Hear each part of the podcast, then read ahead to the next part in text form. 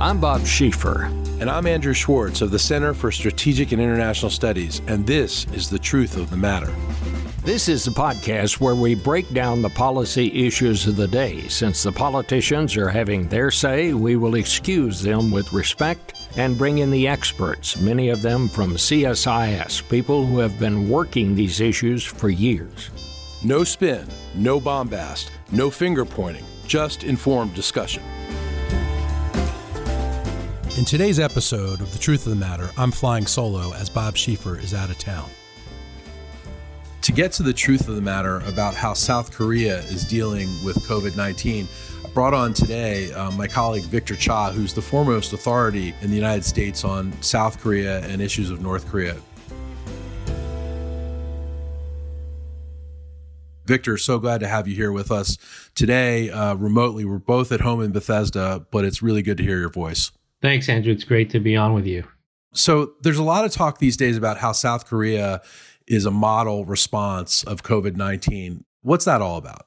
So I think it is being seen now as a model response, maybe not initially. I mean, it's not like there weren't flaws in the way they responded, but overall, I think they're kind of emerging as the case that has really flattened the curve from the outset of the crisis in Korea, which was January 20th. They're under 10,000 cases, and they start to slow the rate of infection around the first week of March.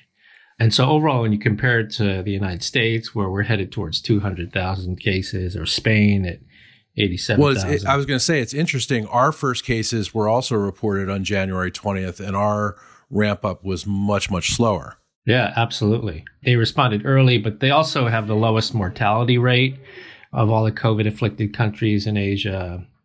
Um, and as many people have noted already, they per capita they tested the most citizens you know, four to five times what the United States has done. So, you know, President Trump is on TV saying we're going to have a million tests or, you know, whatever he says. But I mean, the fact of the matter is here in the United States, if you want to test, you can't get one unless you, you know, fit into this very small box of people who are able to get a test. And then you have to go out to like RFK Stadium to get it done. But in Korea, if you want to test, not only can you get it, but there's a phone app that will take you to the closest place to get a test. So the responses have been very different. So, on the Beyond Parallel microsite that you have um, for the Korea chair, which is also linked to the CSIS.org website, you've shown a timeline that uh, explains how Korea, you know, was different and then it moved earlier and much more quickly than the United States did, and it really that it only took six days for South Korea to mobilize. Do you want to take us through that a bit? Yeah, so we created this timeline. CSIS has done other of these interactive timelines, and we thought it would be useful to create one on South Korea's response. We're also building one now on North Korea's response, but we thought it was important to start with South Korea just because there has been, you know, now a lot of interest in the South Korean case because it's the only case of, uh, you know, a liberal democracy that has succeeded in flattening the curve, you know, using different sorts of efforts to do that, and one that has been pretty transparent in terms of how it's done it. The only other country that has flattened the curve so far is China, but you know the numbers from China are, are, not very reliable. You know they use some pretty illiberal means to do that. In terms of what's distinguished the South Korean case, you know one of the traits is that it did, as you said, Andrew, move very quickly. They, I mean, they moved very early. They had their first detected case, which was a traveler from Wuhan, China, where this all started on January 20th. And it took them a week for South Korean health officials to call this meeting. This became this very famous meeting now that was called in a meeting room in a subway station in which the health officials brought together 20 medical companies and basically said, you know, we are on the brink of a pandemic here and we need everybody to work together to start producing test kits for this new novel coronavirus. And we promise that as you produce these kits, we will promise rapid regulatory approval. So that was a very important thing that differentiated the Korean responses. They moved very early. Like they started moving essentially on January 20th when they had their first case. What do you think motivated that? Like, why did they move so quickly and others like us didn't? So I think part of it was their experience with MERS. Uh, so MERS is the Middle East respiratory syndrome. You know, this was a respiratory syndrome that came into Korea through Saudi Arabia, and they didn't handle that very well. this was several years ago, they learned from the MERS outbreak that one of the key problems they had was a sparsity of test kits. So similar to the problem we have here today in the United States, which is you can't really get a full view of how bad the problem is because you don't have the test kits. And in Korea, what happened was because they there was a sparsity of test kits, it caused people who were infected by the virus to move from one health facility to another to find a test. And by doing that, they were spreading the disease. So after MERS, the government passed a law that allowed, you know, for the expedited approval of testing systems in the event of a health crisis. And this allowed for the quick production and approval of test kits in this case for COVID-19 that were made according to WHO standards. But, you know, again, like you said, I mean, they moved early and they moved quickly. I mean, they moved very quickly. Nine days after the January 20 case, the government established a national call center so that, uh, you know, trying to increase transparency and awareness about this. And two weeks after the first case, they started producing test kits. You know, again, they placed a premium on moving early and moving quickly. So, President Trump's been talking about our companies, Walmart, CVS, and others pitching in. You mentioned Korea called in companies in the subway meeting early on. Did they call on their industries to help pitch in right away? Yeah. I mean, I think one of the things that they focused on was building these public private sector partnerships the health agencies and officials knew that they obviously could not handle this on their own. And so, you know, they called in these 20 medical companies on January 27th, seven days after the first case, and then continued to work with these private sector companies to reduce regulatory red tape, you know, to expedite as best they could the production of test kits. And it's been very successful. Four major companies were the ones who started producing these test kits. They innovated the test kits. They were able to reduce the amount of time it took to get a reading from the test kits for uh, subjects who are being tested. And now, you know, South Korea is exporting these test kits to the United States, to UAE, uh, and to other countries. Yeah, are we getting enough of these test kits from Korea? Did we ask early enough? You know, what's what's the deal with that? you know the the thing that strikes me overall about the response even though korea is seen as a model but of all the countries you know all whatever it is 100 plus countries is there hasn't been a lot of cooperation across borders and so if you look at a case like korea you would expect that korea the united states and japan the three allies would be taking more of a multilateral view on this, you know, pooling resources and right uh, and things, but we're not seeing that at all. And I think largely because the United States is not showing leadership, we're not seeing that at all. You know, I think the United States finally asked for the export of test kits, and Korea's being willing to do that, but you know, unfortunately, it came quite late in the process. It's something that probably, if Korea was one of the first to produce these test kits and they're, they're working reasonably well, then we should have been cooperating with them much earlier to boost the number of test kits we have available in the U.S. You know, as, as, Korea's top ally, though, is the United States. Now that the United States is asked, are we getting priority in the exports that Korea is doing? Yeah, I mean, I, so I think the answer to that is yes. Initially, Korea announced that they were going to send, you know, hundreds of thousands of test kits to UAE because they're considered a strategic partner of South Korea for commerce and for energy reasons. But then when the US request came through, the South Koreans said that they would prioritize the US request, which is, you know, again, a good thing to see, but it still happened way too late. Now, on the technical side, South Korea seems to have set the standard on this type of drive through test that would be really good for the United States. What's the drive through test that they created? So they did things that I think were really interesting in terms of innovation. But as I explain this to your listeners, these are innovations, but they're not like super technical, high tech innovations. They're very interesting, common sense innovations. You know, one of these is that instead of having all these people lining up for a test, you know, in a hallway where they could be passing stuff to each other. You know, Korea set up these drive-through test centers. The first one was set up at a university. It was set up, I think, quite early within the first week of uh, the first known case in Korea. So they set up the first one at this small university in Korea. In the end, they set up over 600 of these drive through test centers. They're free. You don't need to have a uh, referral from your physician. You don't need to have been someone who's been in contact with a COVID positive person. You don't need to be someone who came from a level three country. I mean, they're just free. You can go and you can do it. They conducted over 10,000 tests per day from these uh, centers. And I think that number increased even more as the crisis wore on. And then you go and you get your test, and then you receive a text on your phone within a few hours, which had the results. Within so, a few hours. Yeah, within a few hours. The other common sense, non high tech innovation that the Koreans came up with was something called DS sites, designated sites. Essentially, what they did was that they designated which facilities, hospital facilities in the country, were ready to handle COVID cases and which ones would be designated as non COVID sites that would handle everything else. So, if you had a broken leg or something, you would go to one facility. If you thought you had COVID, you would go to another facility. They made all this information available on a phone app, and this prevented unnecessary spread as non COVID uh, patients would not end up mixing with COVID patients. They even went to the extent of putting big signs on the front of hospitals saying this is a DS site, designated site for COVID.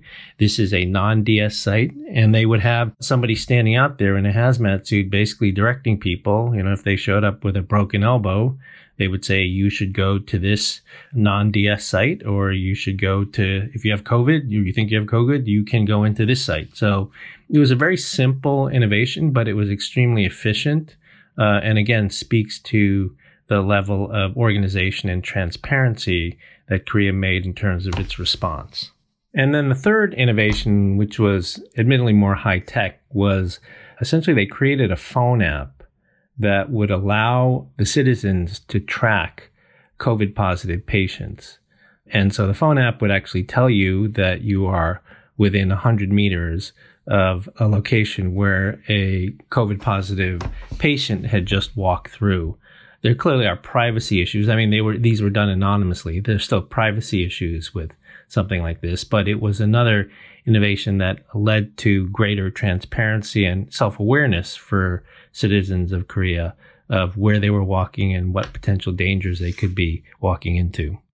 So, is pretty much anybody who wants to be or needs to be tested in South Korea getting tested? Yeah, basically. And anybody who's coming into South Korea are being tested at the airport. So, again, like we could look at the absolute number of tests, and they're much higher in the United States than they are in South Korea, the absolute number.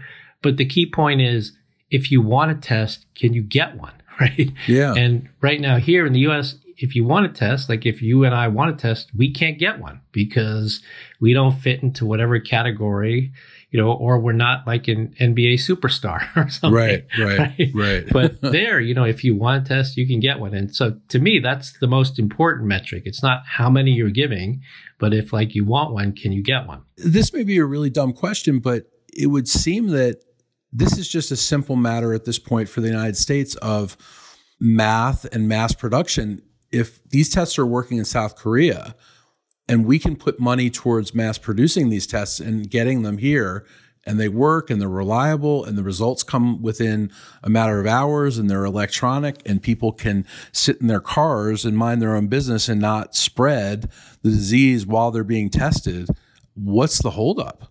Well, I mean, I think one of the problems, and this is also what makes Korea a different case, and is that, you know, I think part of the holdup is that in the United States, we have this, you could call it a tension, you could call it a gap between, you know, federal responsibility and state responsibility and city responsibility. Whereas in Korea, this was, you know, from the beginning entirely a national response. It was organized in scope and in execution at the national level. And I think that, you know, that made for a very much more organized response. Whereas in the United States, you know, there's administration says the federal government is in a supporting role and that, you know, it's states like we just saw in, you know, in the DMV area, it's the governors of the states that are sort of announcing these mandatory stay at home orders obviously they're different systems, but in Korea, the focus was really on responding and organizing in a national way. Are there any of our governors that are negotiating directly with the Koreans at this point? It's a good question. I don't know the answer to that. I know that Pompeo and Foreign Minister Kang talked about cooperation and whether that's being left at the federal level and then they will distribute to the states. But I don't know if governors themselves have reached out to, to South Korea. All right. Now, I have to ask you what about North Korea? They're testing missiles again. Are they doing this to distract from COVID 19 in their own country? Yeah, I mean, you know, a lot of focus has been on South Korea, but you know, North Korea is also a concern here. Uh, you know, the joke in sort of the Korea expert community for truth of the matter audience, it may seem a little bit off color, but the joke is that, you know, in South Korea, they're exporting test kits, and in North Korea, they're exporting ballistic missile tests. So. Yeah. I think our audience will give you some leeway on that one. Yeah. okay. All right. So they say they have no cases of COVID, which is, you know, very hard to believe given that this is a country that sits between, as my colleague Sue Terry wrote in the post a couple of weeks ago, this country sits between the two of the first outbreak countries in Asia. Right. Right. The South Korea and China. And of course, there's a unique transmission vector through China, which is about the only country that North Korea trades with and allows cross border traffic with. So it's hard to believe that there are no cases. And the consequences are real because this is a, a country that has absolutely no health infrastructure to speak of and there's a real danger that it could do some serious damage in the country. Now, North Korea, the government has said they've quarantined about 10,000 people, but they say they have no cases. Then again, you can't really believe what the government says. So, how are we trying to find out about what's going on inside of North Korea? So it's largely through places like the UNICEF, UNICEF, the World Health Organization, humanitarian NGOs, we know that there is some testing for COVID 19 that's finally underway in North Korea. Uh, materials are getting in, but the volume of testing is unknown. And of course, the volume of testing is about the only thing that we have to determine the scope of the problem or even how to address the spread in these countries, uh, since we have no other vaccines or therapeutics at this point. We know that some testing is underway, but the volume is unclear how big of a problem is it going to be if we don't know what's going on in North Korea? It's a real problem because if there is an outbreak of COVID 19, for example, in the capital city of Pyongyang, again, with the absence of any real health infrastructure, ICU beds, these sorts of things, it's going to spread pretty rapidly and people are going to die pretty quickly. That could really have an effect on the regime's overall coherence you know, North Korea has reached out to the NGO community for humanitarian assistance as this was all starting to ramp up. And it appears that supplies are coming across the land border between China and North Korea. So the stuff gets flown in to China and then goes over land into North Korea. But nobody has any sense of how bad it is. We are trying with commercial satellite imagery to see if we can see anything around sort of hospitals or you know, to be even more gruesome crematories, things of that nature, uh, to see if we can get any sense of what's going on. But it, it's it's a black box. Do we see supplies, the normal supply chains coming in and out through rail from China to North Korea? So not not that much. What we used to do is we used to count the trucks and rail cars at the customs area between the Dandong Sinŭiju border. Right. But uh, I, you know, I think a lot of it is coming overland by truck but there's a real backup apparently because of quarantine requirements on both sides of the border. Um, so North Korea has to wants to quarantine anything that comes. So any supplies even that get into the country will be quarantined for 12 days to two weeks because of concerns that it may be they may be contaminated by the virus. So the process is already slow in terms of getting this assistance into North Korea, and it will be slowed even further. So the chances are that starvation and other problems like that could continue to get worse in North Korea as this crisis continues and as North Korea continues to claim that there's nothing going on there. Yeah, exactly. And so, you know, here in the United States, we face this crisis among a population that is generally well fed, has had the full regimen of vaccines and things like that. You know, in, in North Korea, you're talking about a population that is still suffering from uh, one to two million metric ton food shortage every year, uh, has no health vaccine infrastructure to speak of, already has uh, a number of the population afflicted by different diseases that have been eradicated pretty much everywhere else around the world, like drug resistant strains of tuberculosis. Um, so it is already a vulnerable population. We talk about people with pre existing conditions and people over the age of 60 or 70 to be vulnerable and compromised. You could say that about the entire North Korean population of 22 million people. And so this is a population, again, that if this virus were there, could do some really horrible damage. Do you expect that the missile tests will continue and maybe pick up in intensity? Yeah, unfortunately, I do.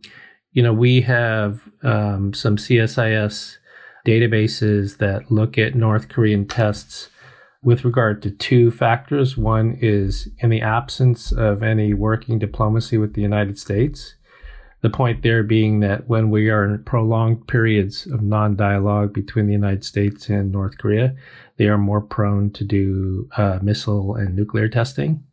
And then the other is uh, the relationship with US elections. In years when we have midterm or presidential elections, North Korea always also tends to ramp up testing in those years. And so we are not in diplomacy with North Korea right now. In fact, very most recently, North Korean spokesperson said that they were upset at remarks that Secretary of State Pompeo made about continuing sanctions on North Korea, that they were not interested in negotiation anymore and that even a good relationship between the two leaders was not enough to change U.S. hostile policy. I'm just quoting what the North Koreans have said. Um, so you have that, the absence of diplomacy, and as we all know, we have an election in the United States this year. So those two things lead us to believe that, you know, absent some heroic leader to leader diplomacy that Trump will pull off a fourth meeting with his good friend Kim, which I don't think is very likely at this point, um, we should expect to see more testing by North Korea. Victor, thank you for helping us get to the truth of the matter today about South Korea and about what we know, what little we know about what's going on in North Korea. It's my pleasure. Thanks, Andrew. If you enjoyed this podcast, check out our larger suite of CSIS podcasts from Into Africa, The Asia Chessboard, China Power, AIDS 2020, The Trade Guys, Smart Women, Smart Power, and more. You can listen to them all on major streaming platforms like iTunes and Spotify. Visit csis.org slash podcasts to see our full catalog